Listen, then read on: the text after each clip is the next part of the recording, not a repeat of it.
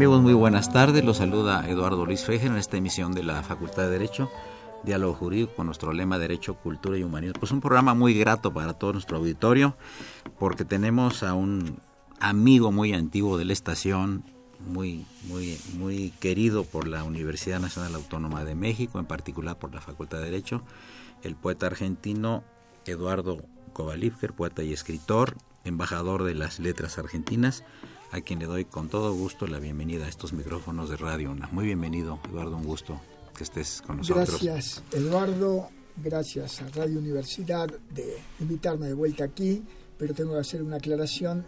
Eh, yo no puedo ser, debido a mi juventud, un, este, un asistente muy antiguo a este lugar. Ah, de, tu avanzada juventud.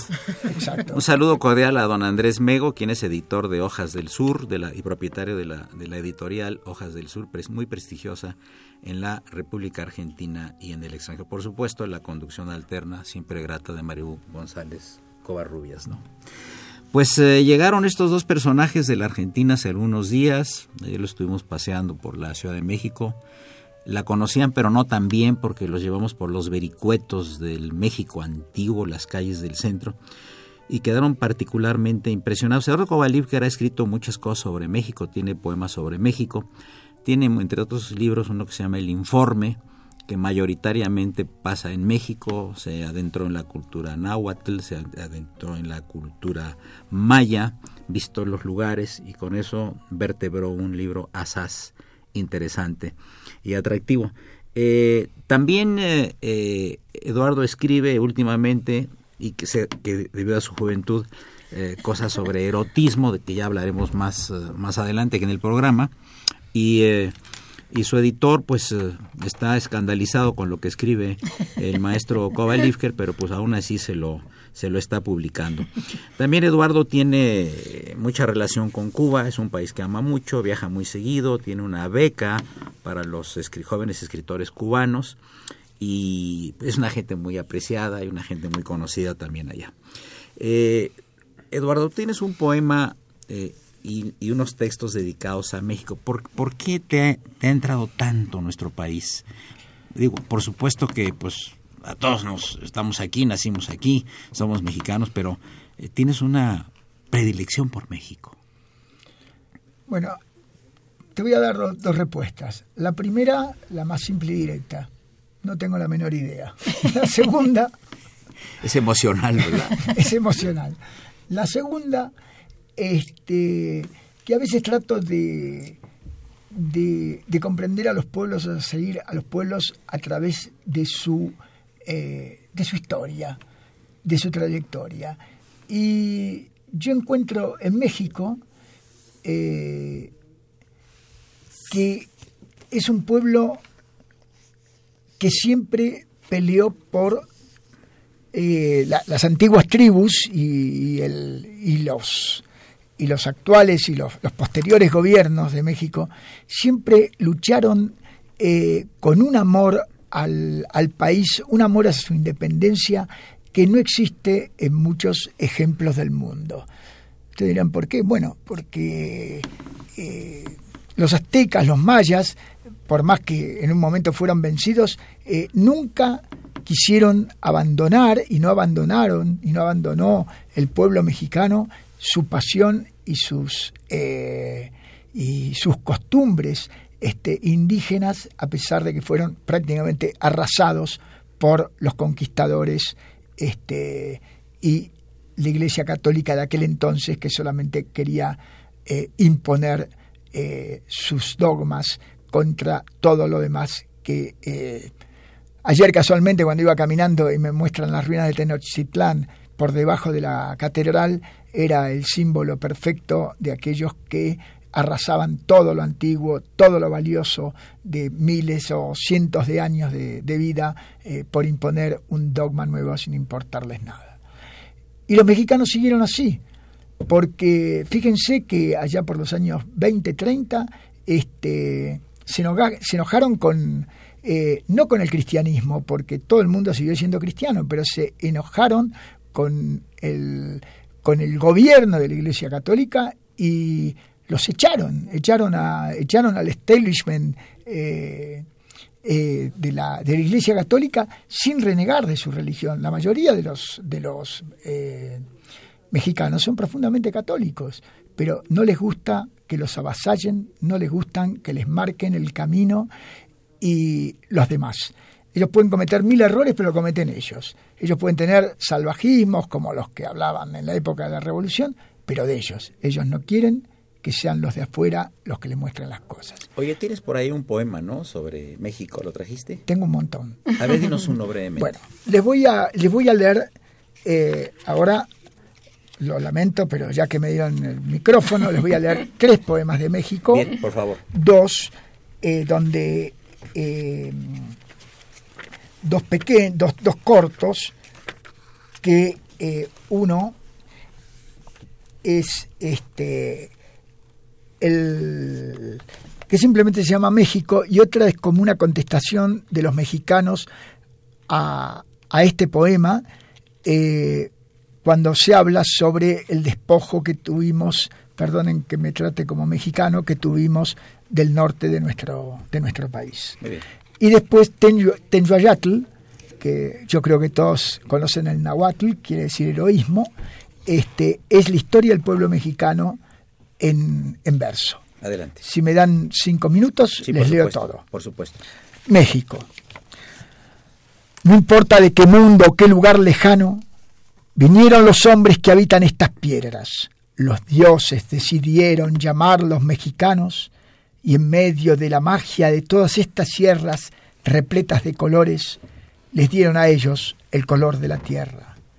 Para cuidar por siempre su cimiento quedó en las pirámides una gran serpiente y está escrito en los códices de pétreas bibliotecas que esa gran serpiente protege a los aztecas.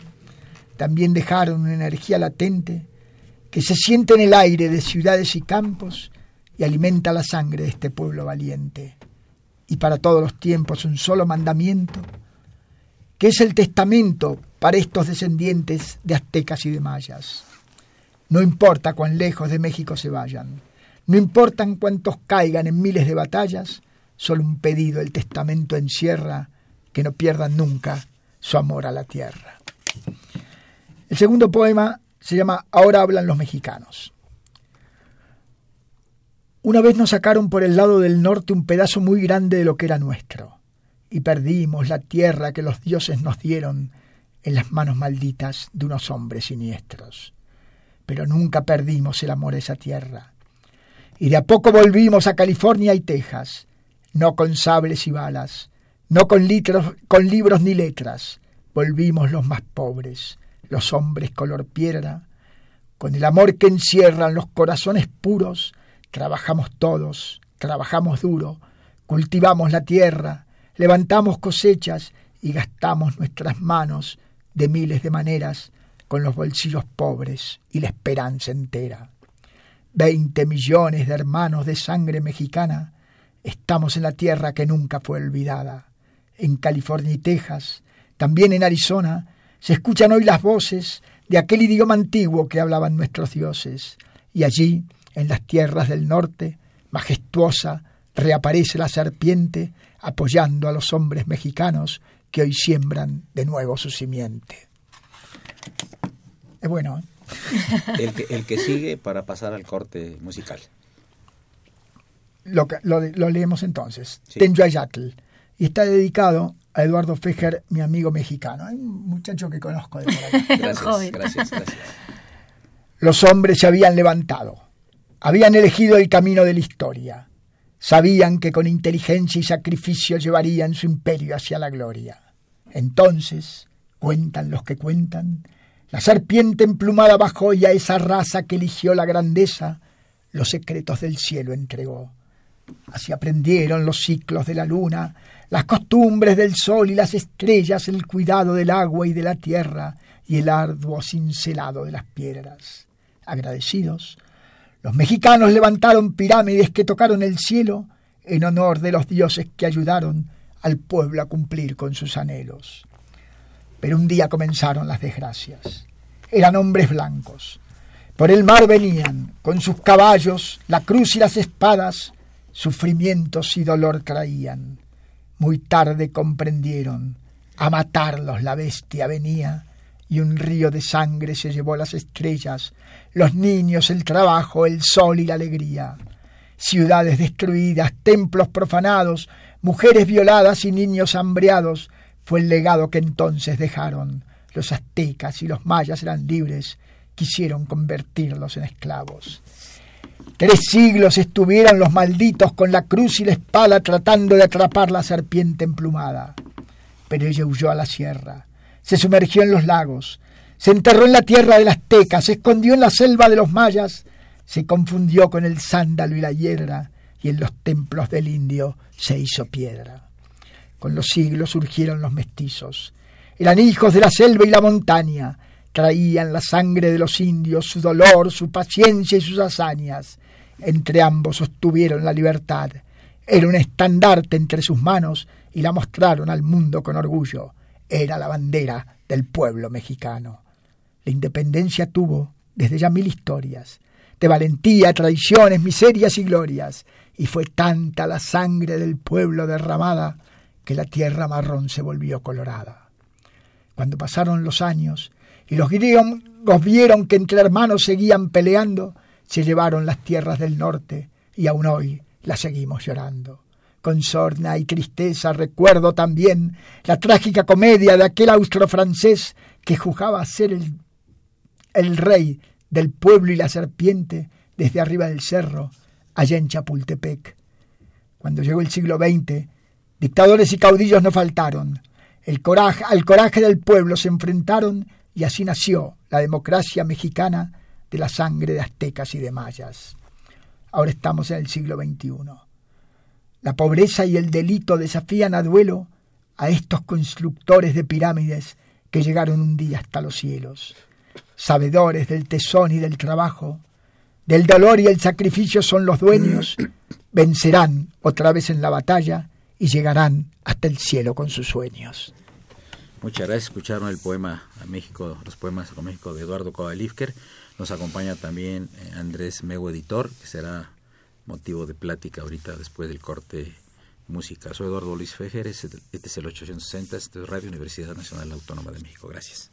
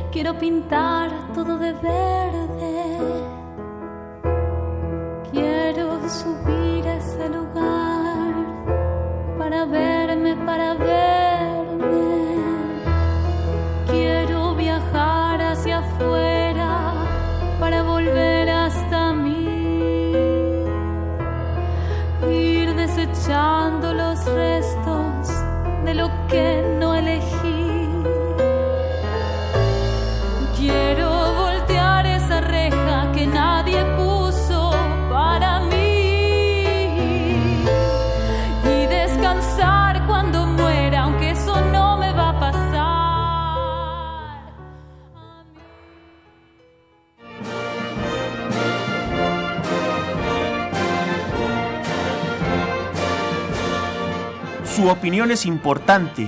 Comuníquese. Nuestro número 5536 8989. Del interior de la República 01800 5052 688.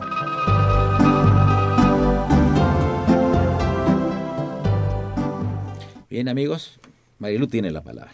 Sí, yo quería preguntarte, eh, Andrés Mego, bueno, antes que nada, bienvenido a México. Y si podías platicar un poquito al auditorio sobre tu trabajo editorial, cuándo empezaste y un poco sobre a qué, en qué consiste tu trabajo editorial. Muchas gracias Marilu, muchas gracias eh, maestro, Eh, saludos a la audiencia y bueno, gracias por la invitación, es un privilegio estar aquí. ¿En qué consiste mi trabajo? Eh, muchas veces me, me- me preguntan o, o a veces se- se- cuando se habla del tema de la lectura hoy en día, eh, eh, me preguntan si, si hoy se está, si se está leyendo menos, si se está leyendo más. Y yo siempre contesto que no, no, no es más, no me preocupo tanto por si se está leyendo menos o si se está leyendo más, me preocupa que se está escribiendo muy poco. Y uno de mis trabajos consiste en buscar a los escritores, a los que escriben y, y a los que tienen libros dentro de los corazones y que no se animaron a escribir. Porque... Como tú. Bueno, Nos platicaste ayer que Me tú no tienes muchas cosas y no quieres ser, escribir. Puede ser. Ese, ese es mi trabajo, poder, poder ayudar a que, a que siga, sigan existiendo los escritores como Eduardo. Eduardo es una, una máquina de escribir, eh, hay que cuidarlo mucho y hay que rodearlo y hay que mimarlo y hay que buscar a aquellos que, que todavía no han escrito pero que tienen libros adentro. Esa es mi tarea. Eh, amigos, les recordamos nuestros teléfonos en cabina 55 36 89 89 y la da sin costo 01800 50 52 688. Yo he tenido el gusto de acompañar un par de veces a Eduardo a, a La Habana, a las ferias del libro, y tiene un gran éxito él allá. Y es muy reconocido entre los escritores eh, eh, cubanos, que son de primerísimo nivel, ¿verdad? El pueblo cubano es un pueblo culto en todos los niveles. Tenemos una anécdota en, el hotel donde estuvimos, donde un señor que estaba fuera de, de nuestros cuartos, ya mayor, afro-cubano, pintando por fuera una, una habitación. Eh, nos preguntó que si éramos escritores. Le dijimos que sí. Estaba, estaba montado en una escalera pintando. Dice, es que a mí me gusta mucho la lectura. ¿A usted le gusta la lectura? Sí, entonces Eduardo y yo entramos a nuestras respectivas habitaciones y le regalamos un libro y estaba sumamente emocionado. Y se corrió la voz en todo el hotel y casi los libros que llevábamos para entregar a la feria del libro se acabaron en regalos ahí, ¿te acuerdas? Ahí entre todos. de- Las, las personas de seguridad leyendo poesía, de seguridad leyendo poesía. Una maravilla. ¿Por qué, ¿Por qué tanto atractivo para ti Cuba y por qué tú ibas a hacer una, una beca premiando a los cubanos?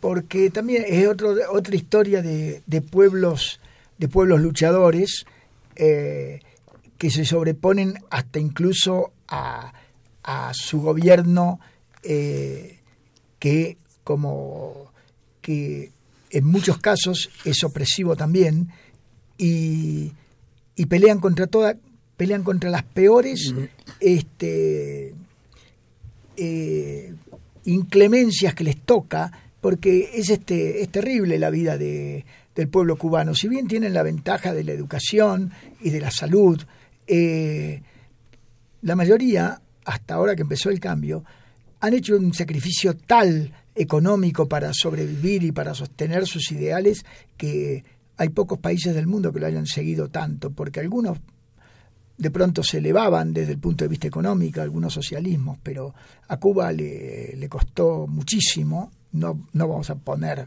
porque incluso hice un poema sobre aquel día de la feria del libro, sobre Claro. los regalos. Me acuerdo. Es que si hay ¿Nos tiempo puedes leer algo ahorita de lo que... ¿De Cuba? No, de lo que tengas ahí en, en tus libros. Mira, te voy a leer dos cosas. Eh, ya que hiciste la anécdota esta, porque es un poema simpático, no todos mis poemas son trágicos. Dice Feria del Libro. Salí de la habitación de Feria del Libro Cuba 2014. Salí de la habitación, llevaba un libro en la mano. Un pintor pintaba el techo. Era un obrero cubano. Preguntó desde el andamio si al libro lo escribí yo. Asentí con mi cabeza y entonces me lo pidió. Lo apoyé en la escalera, de ese lugar lo recogió, cruzó una sonrisa su rostro y desde allí me agradeció. En la puerta del, del hotel el portero preguntó, ¿presento un libro en la feria? Uno presento, señor. ¿Lo trae usted consigo? ¿Me lo regala, escritor? Aquí lo tiene, mi amigo. Para mí es un honor. Abordé entonces un taxi. El taxista preguntó, ¿A dónde va, señor? A la feria del libro. ¿Usted es escritor? Aprendiz, diría mejor. ¿Presenta usted alguno? Uno presento, señor. Amo la lectura como la vida. ¿Me lo vende, por favor? Se lo regalo, mi amigo. Para mí es un honor. Me gusta el pueblo cubano. Escritor, eres mi hermano. Déjame estrechar tu mano. Estando del hotel en el salón, una bella jovencita hacia mí se dirigió y estas palabras me dijo. Yo sé que eres escritor y que no quieres conmigo pagar relación de amor, mas regálame tu libro. Te lo pido, por favor. Por supuesto, amiga mía, para mí es un honor. Después me quedé pensando, con tanta gente leyendo, Cuba no es de esta galaxia, de otra galaxia se vino montada en algún cometa. Qué bonito. Y, a ver, tienes, eh, tienes el, de, el del cuervo, el de las catedrales, el de las iglesias. ¿Quieres? Mientras le pregunta, mientras encuentras los poemas aquí. Andrés, yo quería preguntarte, ¿por qué para ti es tan importante que haya escritores? Y en tu experiencia, eh, a los 40 años entra una nueva fase donde surgen más nuevos escritores o Es, es muy importante porque, eh, porque vivir sin leer es muy peligroso. Porque nos obliga a conformarnos con la vida. Cuando uno no lee, se conforma con la vida que tiene. Y cuando uno lee, descubre que puede tener muchas otras vidas. Entonces, eh, eh, ese es uno de los lemas, ¿no? Que, que- que- que- hay que ayudar a que, a que, a que podamos leer más para poder eh, entretener, para crecer, para recrear, para, para, para vivir otras pasiones. ¿no? Eh, vi- vivir sin leer es peligroso. Eso, eso es lo que, lo que me lleva y me motiva a, a trabajar entre libros, entre escritores y entre lecturas. y no hay edad para escribir. No hay edad para escribir, no. Para no hay edad para leer también. No hay edad para leer. A ver, Eduardo.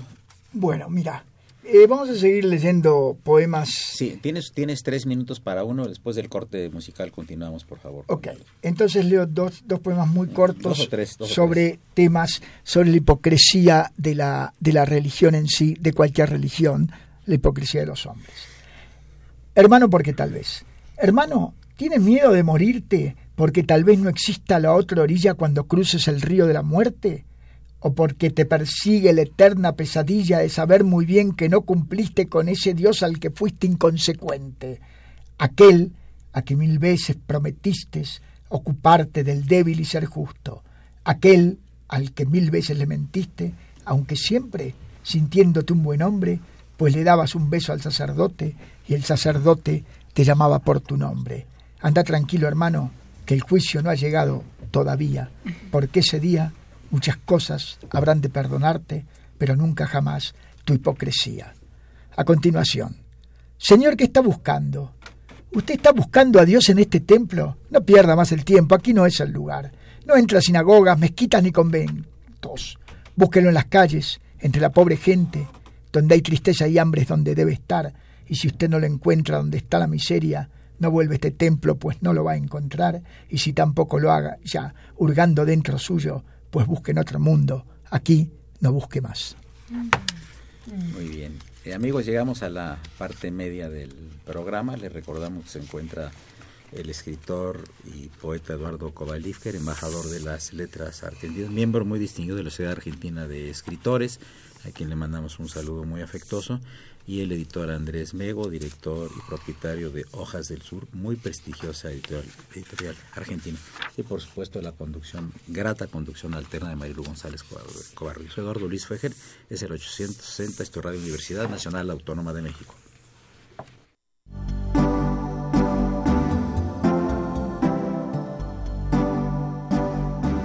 Está usted escuchando Diálogo Jurídico, Derecho, Cultura y Humanismo.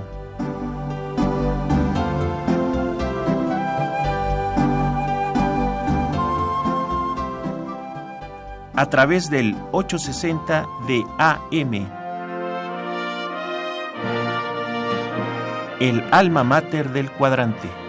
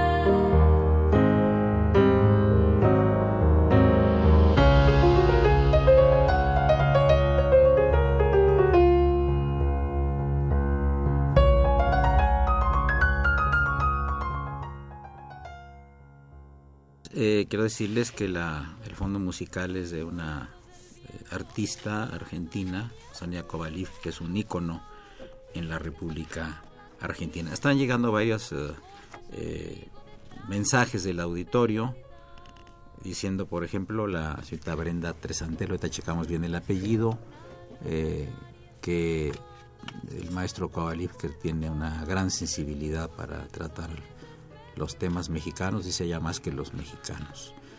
Saludos al maestro Kovalivker, de otra persona del auditorio. Sus poemas son bellísimos. ¿Cómo podemos obtener el poema que leyó hace unos momentos? Y aquí hay una pregunta que se la vamos a dar a- al señor Mego, de parte del arquitecto Fernando Almanza, a quien le enviamos un afectuoso saludo. Y pregunta, ¿la poesía sirve para algo, Andrés? Qué, qué linda pregunta. Eh, Aquí en México tenemos una contestación, ¿eh? ¿eh? Aquí en México tenemos una contestación. A ver, maestro. La, la poesía no sirve, no sirve para nada, por eso es indispensable.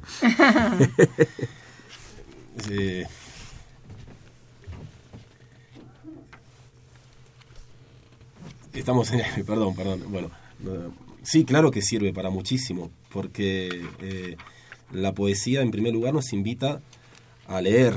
La lectura sirve para mucho. Y una de las cosas eh, para la cual sirve la poesía, la obra de Eduardo, la obra de Cova, eh, eh, tiene, tiene todo lo que, lo, que, lo que un libro es.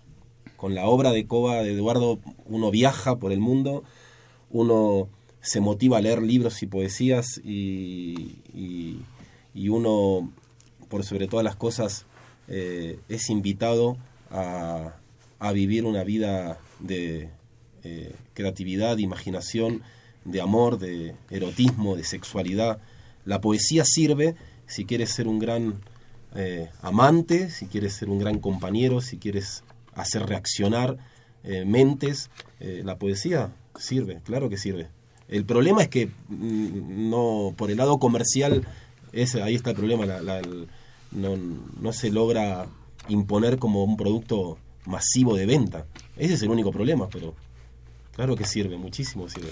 Eh, antes de que pasemos a, a que el Eduardo nos lea algunos poemas más, el señor Jorge Rodríguez dice que tus poemas están muy hermosos. También llamó a Erika Palomino, que los poemas son hermosos. Gracias por deleitarnos con esa voz de poeta argentino, sencillo y carismático. ¿Escuchaste bien, Eduardo?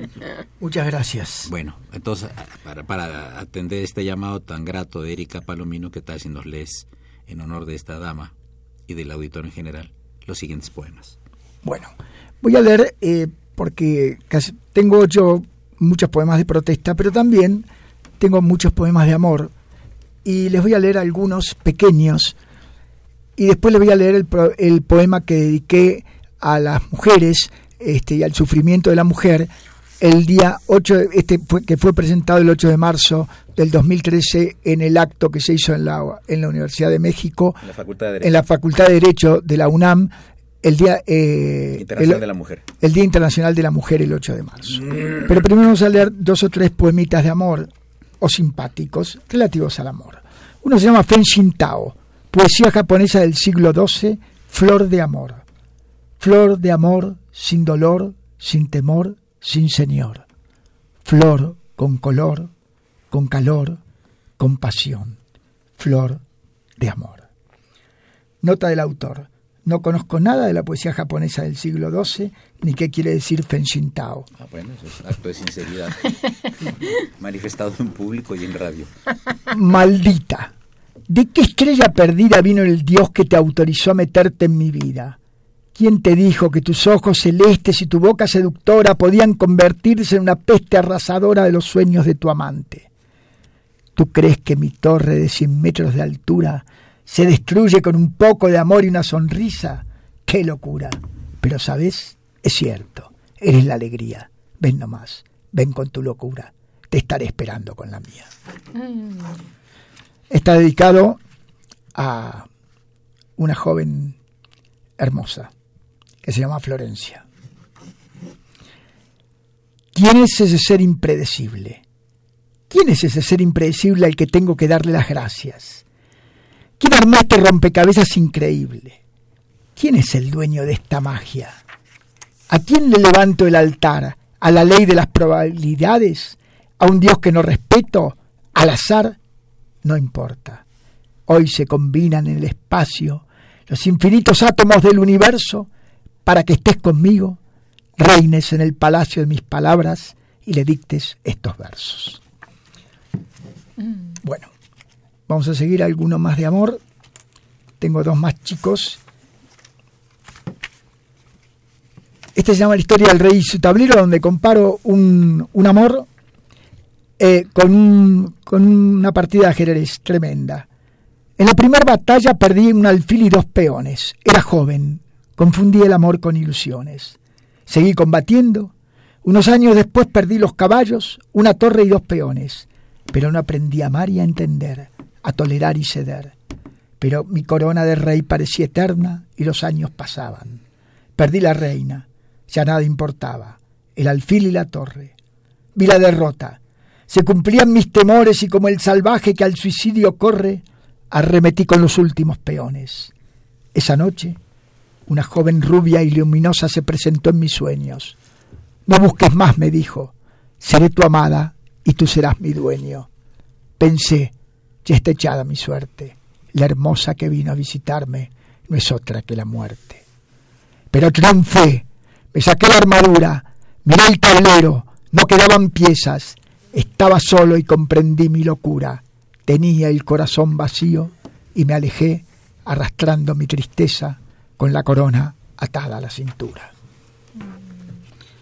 Bueno, ahora vamos a leer el del Día Internacional de la Mujer, el que, está dedicado a todas las mujeres del mundo y al sufrimiento de las mujeres a, a quienes considero el grupo humano más vejado, esclavizado, sometido que hubo en la historia de la humanidad. Eh, ni los judíos, ni los negros, ni los indígenas, ni los pobres, nadie ha sido sistemáticamente tan sojuzgado como la mujer en la historia del mundo y por eso escribo este pequeño poema que se llama Fantasmas. Estas palabras las dije aquel día, en el 8 de marzo del 2013. Y aquí está el poema que dediqué. Fantasmas. Hay fantasmas en el aire, fantasmas de sueños arrasados, son de mujeres vencidas por el mal. Algunos de esos sueños son clítoris cortados e inocentes niñas del mundo musulmán, otros vienen de América y de África, donde cambian sus sexos por pan. Hay fantasmas que huyeron de Japón. Pertenecen a gaillas sonrientes enseñadas a servir al Señor. Cual colibríes que liban las flores, aprendieron a libar al patrón. Hay sueños fugitivos de conventos de las tierras donde el Papa es rey. Son de monjas de clausura y allí casarse con Dios es la ley. ¡Qué locura! Para la iglesia obediencia y pureza, para la mujer soledad y tristeza. También veo sueños de pequeñas que reemplazan a sus madres en los lascivos lechos de sus viciosos padres. Vienen de todos los rincones del mundo, pues no hay raza, color o religión que no participe de este acto inmundo. Hay sueños de niñas de apenas ocho años. Escaparon del turismo sexual en el Asia. Allí hacen mucho daño, grasientos y babosos, los cultos europeos lascivos y asquerosos son tantos, tantos sueños flotando por el cielo que de impotencia y rabia conforman un gran velo. Mujeres, son tantos los que son que envilecen el aire y no dejan ver el sol. Odio esos fantasmas. No quiero verlos más. Estas historias de espanto se van a terminar porque un día, en todos los idiomas, la palabra sumisa y la palabra esclava serán por vosotras reemplazadas por la palabra libre y la palabra brava. En este combate, con rabia y pasión junto a ustedes, siempre estará mi corazón y verán que el esfuerzo no habrá sido en vano, pues se marcharán ese día los fantasmas con muñecas y flores en sus manos. Mm. Llamó Esther Contreras y pregunta Eduardo eh, ¿qué opinas sobre la estancia del Papa argentino en México? Nada. Bien, muchas gracias. Este, este, este, este libro Rebelión y Ensueño, eh, que tiene poetas, hablas aquí de los araucanos. ¿Nos quieres leer porque está muy interesante esta parte? Sí. Eh, este poema Los araucanos lo hice porque también los araucanos fueron un pueblo que nunca se rindió a los españoles, que finalmente murieron o fueron, no han desaparecido, están sumidos en la pobreza en el sur de Chile y de Argentina, eh, haciendo vida, son de la escala social más baja de ambos países, pero nunca ni los españoles ni las eh, naciones que llegaron después pudieron someterlos. Y comienza, hablan los araucanos no hay perros en las montañas, nosotros somos los perros. No hay lobos en las montañas, nosotros somos los lobos, también las víboras, las alimañas y por supuesto los cóndores. Con cuchillos de piedra y lanzas de caña, nosotros somos el combate, de nosotros se cuentan las hazañas. ¿A qué vienen aquí? Jamás podrán dormir en la nieve como nosotros allí, Jamás podrán nadar en los lagos helados como nosotros ahí. Jamás podrán respirar en las alturas como nosotros si es así, porque somos piedras con arterias, aire con arterias, hielo con arterias, a las que un dios maldito inyectó con su sangre. No conocemos la palabra sueño, ni conocemos la palabra hambre. Algunos construyeron pirámides de piedra, otros inventaron hermosos calendarios, nosotros construimos el orgullo de las tribus con los dolores del combate diario. Cuando la tierra quede silenciosa y yerta, extenuada por el hombre blanco, allá en el sur, al pie de la Cancagua, estaremos entre piedras y barrancos defendiendo las montañas y el agua con el corazón caliente y la lanza en la mano, porque somos un pueblo de valientes, somos los indios araucanos. Habla el poeta. Yo, descendiente de una tribu perseguida, vivo por el curioso azar que a mis abuelos dejaron con vida la Inquisición y los nazis, malditos profesores del arte de matar, yo, constructor de poemas, ingeniero, culto, hombre pudiente, ante ustedes, denigrados descendientes de aquellos que despreciaron al Dios nuevo, sus sacerdotes, sus cruces y sus libros, donde les enseñaban cómo ser más buenos y en un acto de insano equilibrio los asesinaban para que fueran buenos y a la vez los acusaban de inclemente. Yo ante ustedes agacho mi, mi frente, me avergüenzo de la raza humana, me siento miserable y siento pena, pues quisiera que sangre araucana hoy corriera también por mis venas.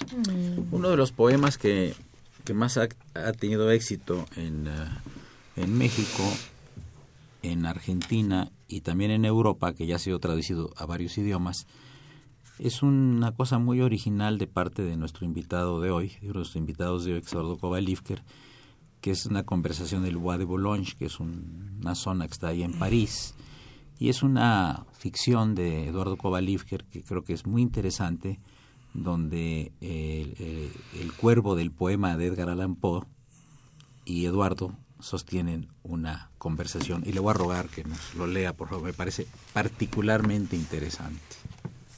En tu honor, Edu. Conversación en Bois Boulogne. Empezó esta historia hace 15 días. Era una mañana de sol y alegría. Yo estaba escribiendo orillas del lago cuando con un cuervo tuve este extraño diálogo. Desde la rama miraba lo que tú escribías, apura tus tiempos y seguí tratando de escribir poesía, pues te falta mucho, mucho todavía, para ser poeta como pretendías. Y Eduardo, tenelo por cierto, ya se van agotando tus días. Cuervo del demonio, yo te doy el pase. Andate con Edgar, que es un buen poeta. Volá por el aire como una saeta a la inmensa calma del salón oscuro donde llora el alma de ese amigo tuyo. Hoy nuevamente orillas del lago, continué con el cuervo el extraño diálogo. Volví ayer de la Nueva Inglaterra. Es muy triste esa tierra donde el sol no existe. Me fui a lo de Edgar, tal cual tú dijiste. Descubrí un secreto. Él no es un hombre. También es un cuervo condenado eterno por el gran poder a ser un poeta que esté siempre triste por tener amores con una mujer. El Señor que manda en este universo no tolera esa clase de amores perversos. Que se haya transformado en cuervo poeta fue orden de aquel que gobierna el planeta mi querido amigo de las negras plumas, tristezas y amores son siempre una suma. No fue un hechizo de extraño profeta el quiso de Edgar un triste poeta. La maldad del hombre le estalló en el alma y vagó por el mundo sin paz y sin calma. Refugióse entonces en la inmensa sala y con muchas llaves, muy bien custodiado, con su inmensa pena se quedó encerrado. Eduardo, yo vuelvo y al parque y me quedo a tu lado. Ya quedó deshecho aquel altercado. Escribí tranquilo, estaré callado. Mi querido cuervo, mi amigo emplumado, hay lugar de sobra para dos hermanos en Bois Boulogne bajo el sol de mayo. Me ofreces tu pata, aquí está mi mano. Ese final, me ofreces tu pata, aquí está mi mano, lo saqué de un poema de Rubén Darío cuando habla de, el, de San Francisco de Asís donde el Francisco le, eh, le ofrece la mano y el lobo le da la pata en la mitad del, poema. el nombre del Padre del Saco Universo, yo te conjuro, lobo perverso. Así va, ¿verdad? Sí, señor. ahí va. Es que sí me lo sé. Bien, vamos a pasar a la, a la última parte prácticamente del programa. Les recuerdo que se encuentran Eduardo Kovalivker y Andrés Mego. Y desde luego la conducción alterna gratísima de Mayru González Covarrubia. Soy Eduardo Luis Fejer. Continuamos es el 860, no le cambié.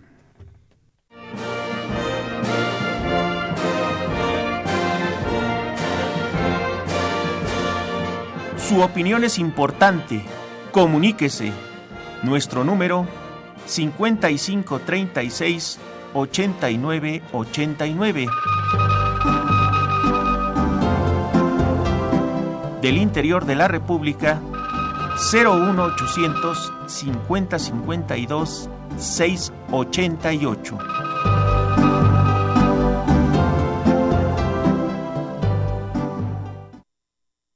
Que los prejuicios se conviertan en mariposas y se puedan vivir las cosas como por primera vez y que las culpas se vayan evaporando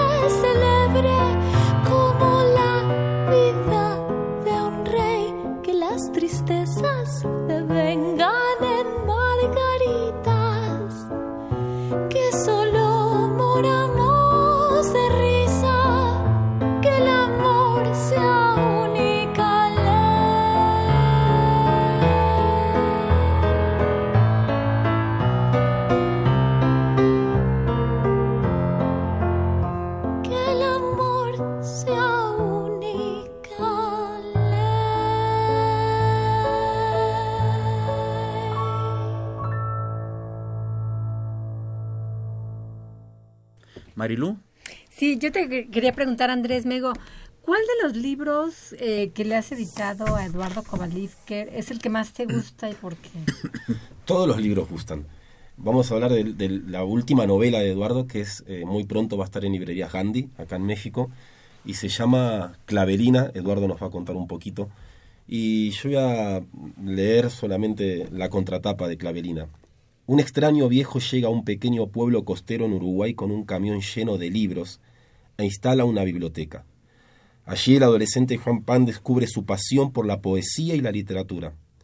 50 años después, en una isla caribeña, la pasión se vuelve maldición de la mano de Clavelina, una joven prostituta.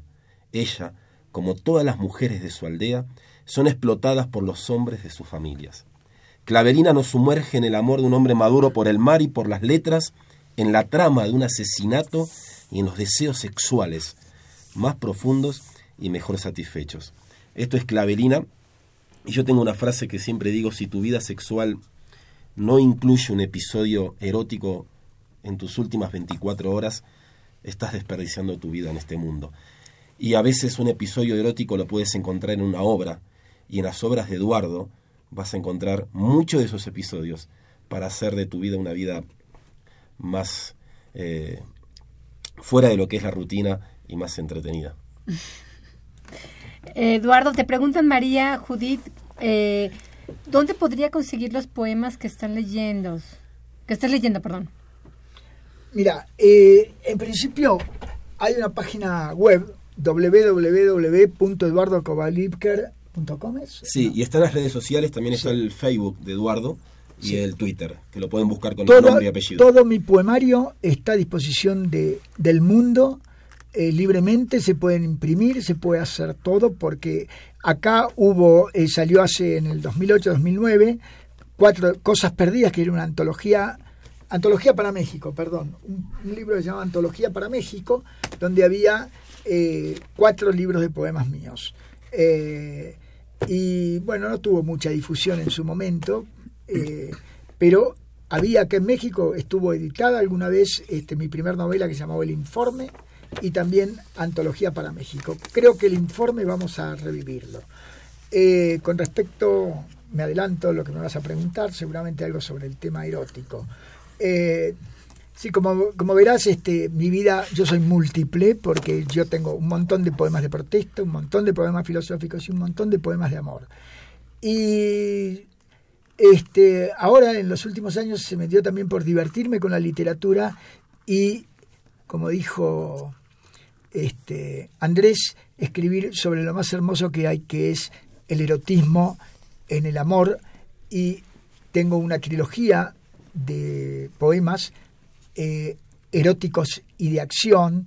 Eh, son eróticos, pero a la vez son filosóficos, de acción, de incluso con, con finales este, constructivos, pero eh, violentamente eróticos.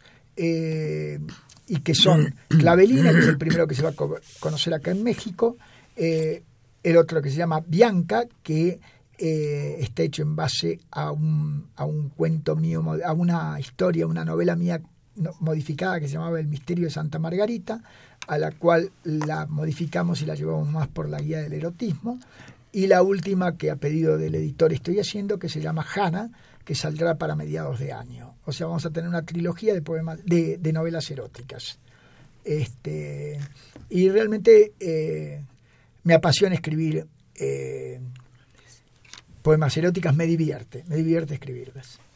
Bueno, antes, Eh. antes de pasar ya a la parte final para despedirnos, una llamada de... Raúl Romero, quien te manda eh, un agradecimiento, eh, Eduardo Kovalevker, por la recepción que le diste en su estancia en Buenos Aires. Gracias. Así es. Bueno, pues llegamos a la... ¿Para qué sirve la poesía, Eduardo? Ya para terminar eh, con el programa que nos falta un minuto y medio. Para decir, eh, preguntar para qué sirve la poesía es como preguntar para qué sirve la vida. Eh, la poesía, eh, la, la poesía es una descarga del alma, es una manera de transmitirle a- al semejante lo que vos querés transmitir hacia esa persona o ese grupo humano. Quiero aclarar de que la poesía de los últimos, digamos, del, del siglo XXI y de finales del siglo XX no sirve para nada, porque se pasaron al, al hermetismo, a, a una poesía impresionante, impresionista, que no tiene ningún sentido, porque la poesía tiene que ser como el canto, como fue en la época de los antiguos juglares. La poesía tiene que transmitir, la poesía tiene que ser clara, tiene, siempre tiene que saber que a quien va dirigida la tiene que entender perfectamente. Y a eso incluirle belleza, historia, emoción, eh, todo lo que quieras. Pero la poesía es como la vida. Este, si tu vida sirve, la poesía te va a llenar el alma y si tu vida no sirve, vas a seguir de largo con la poesía. La poesía. Mañana Eduardo va a dar un recital de poesía eh, en la Facultad de Derecho de 11 a 1 en el salón, Marilu, B101. de la escuelita Así es. de la Facultad de Derecho para aquellos que quieran escucharlo. Eduardo, muchas gracias por tu presencia en los micrófonos de Radio UNAM. Eres un amigo de la UNAM, eres un amigo de la Facultad de Derecho y eres un gran amigo del auditorio también. Muchas gracias. Gracias a ustedes y bueno, a los que vengan mañana los saludaré personalmente. Gracias. Este señor Mego, don Andrés, un gusto tenerte en los micrófonos de Radio UNAM, en particular de los de la Facultad de Derecho. Muchas gracias por tu presencia y comentarios editoriales. Muchas gracias y bueno, eh, se pasó rápido. Por suerte. El susto, el susto. Una operación de Gerardo Zurrosa, a quien saludamos con el afecto de siempre. Don Gerardo, muchas gracias. La imagen siempre grata del padre Cronos, don Francisco Trejo. Por supuesto, Maylo González Covarrubias en la conducción alterna. Asistentes de producción Raúl Romero, Scuti, el niño de la radio, y el licenciado David Salinas. Saludamos también en cabina la presencia de la María Calas de la radio. Tenemos una María Calas de la radio, ni más ni menos que una voz Wow. hermosísima, que es la de Bárbara Esquetirmo. Soy Eduardo Luis Feje, la mejor de las tardes. Continúen con la programación de Radio Universidad Nacional Autónoma de México.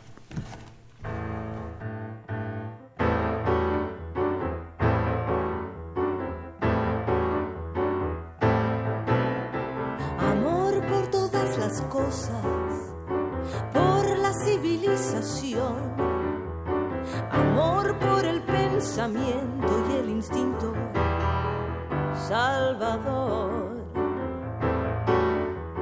Preludio de lo importante, de lo que va a suceder, de la ensoñación palpable del orgullo de crecer. Amor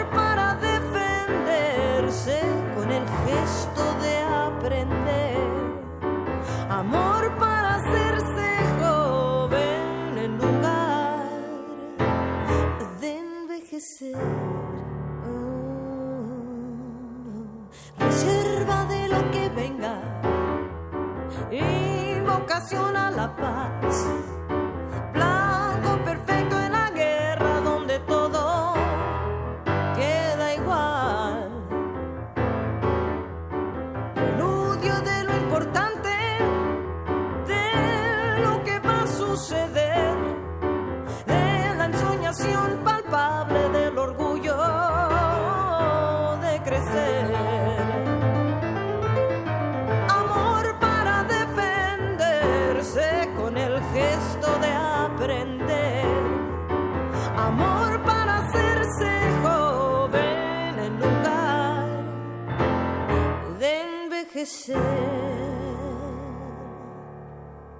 Amor por todas las cosas, por la civilización.